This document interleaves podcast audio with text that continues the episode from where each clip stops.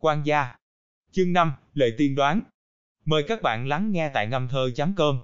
Nếu đã mở miệng, Lưu Vĩ Hồng liền dứt khoát nói nhiều hơn vài câu. Kỳ thực tình hình bác gái vừa nói, ở ngoại tỉnh cũng đang phát sinh.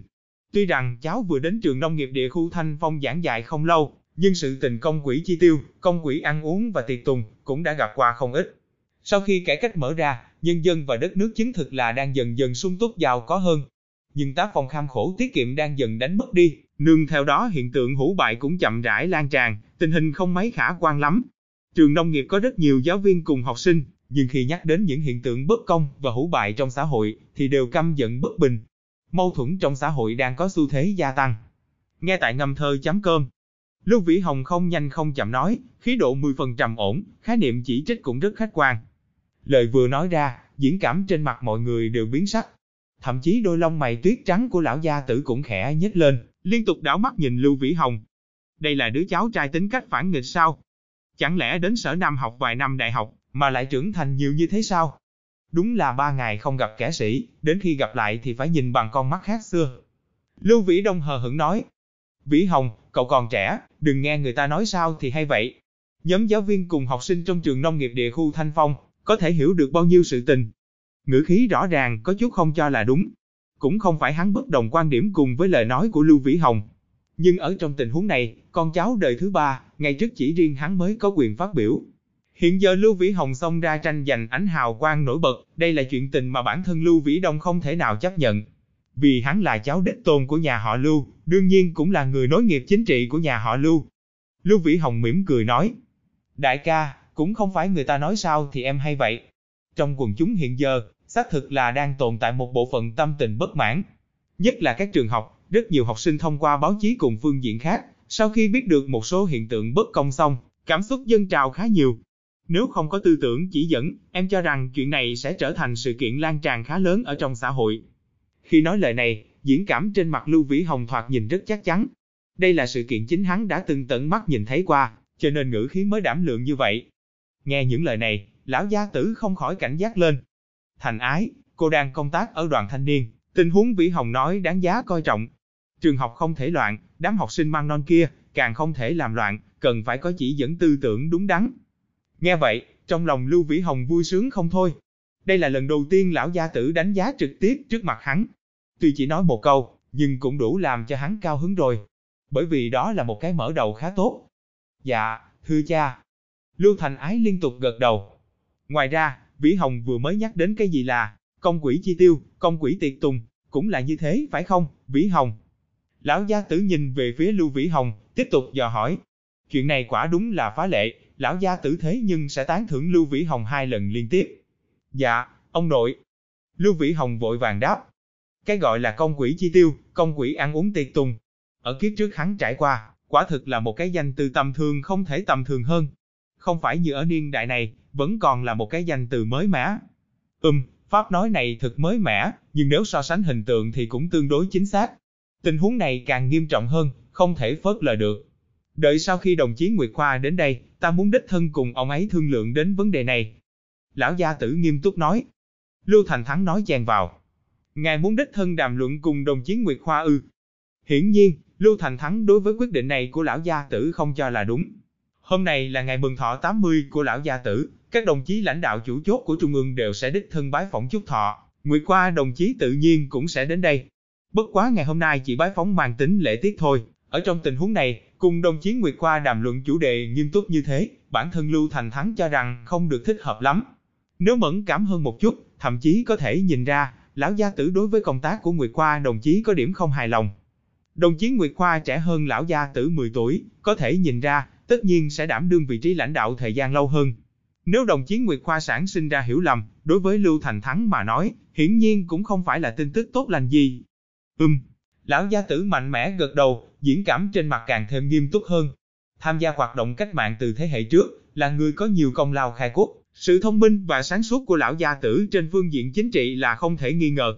Nhưng lập trường cách mạng và tính giai cấp kiên định của lão gia tử lại càng thêm không thể nghi ngờ.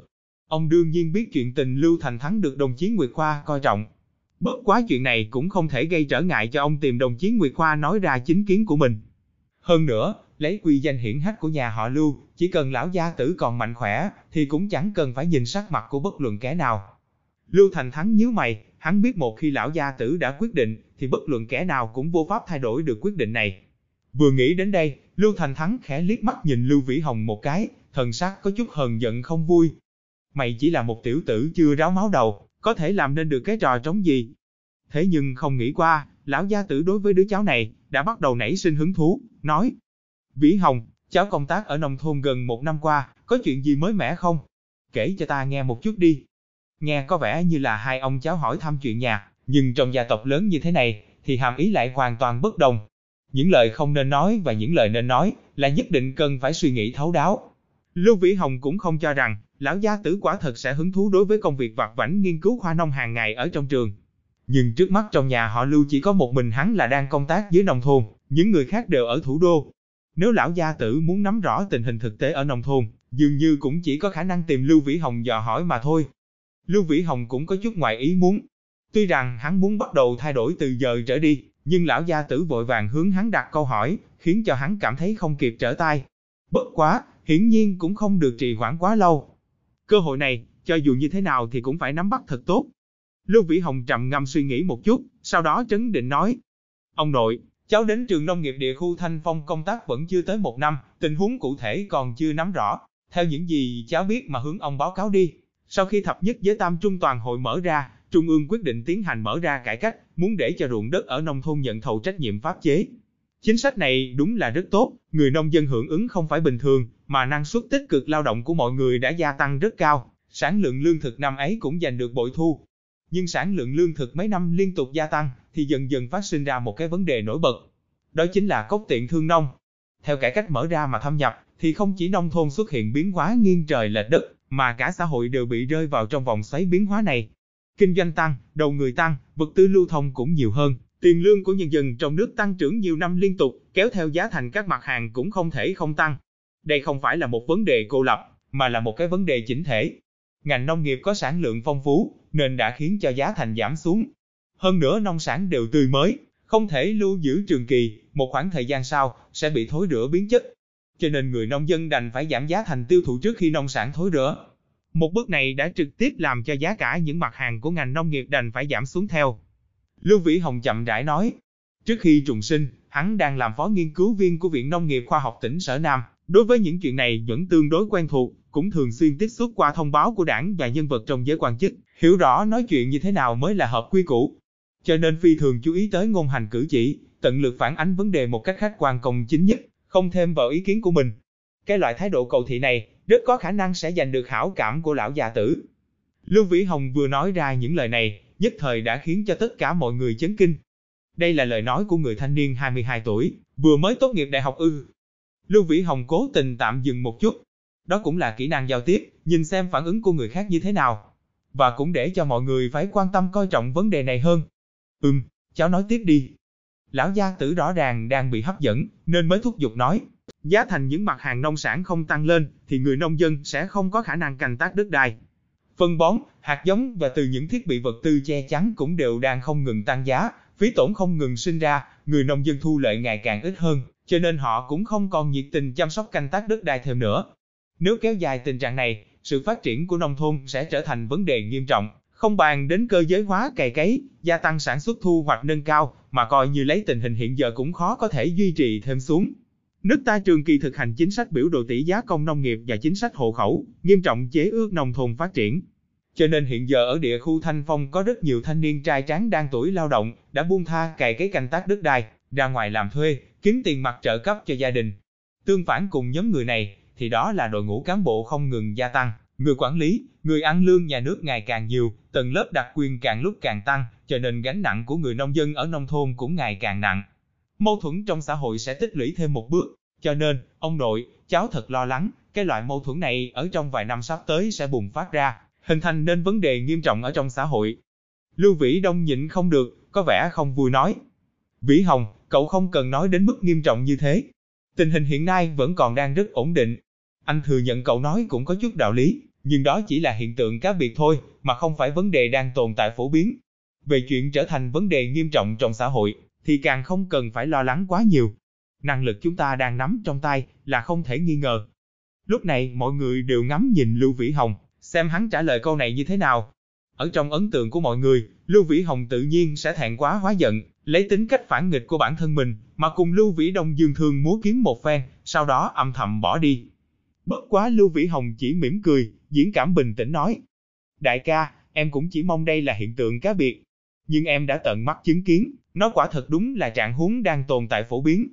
Hơn nữa em dám nói khẳng định, nếu chúng ta không nghĩ phương án tiến hành chỉ dẫn đường lối, mà làm ngơ đối với tình hình này, mâu thuẫn trong xã hội rất nhanh sẽ phát sinh bùng nổ, tạo thành hỗn loạn cực lớn.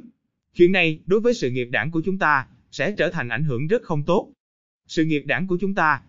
Lưu Vĩ Đông khẽ mỉm cười, mang theo hàm ý chăm chọc hỏi.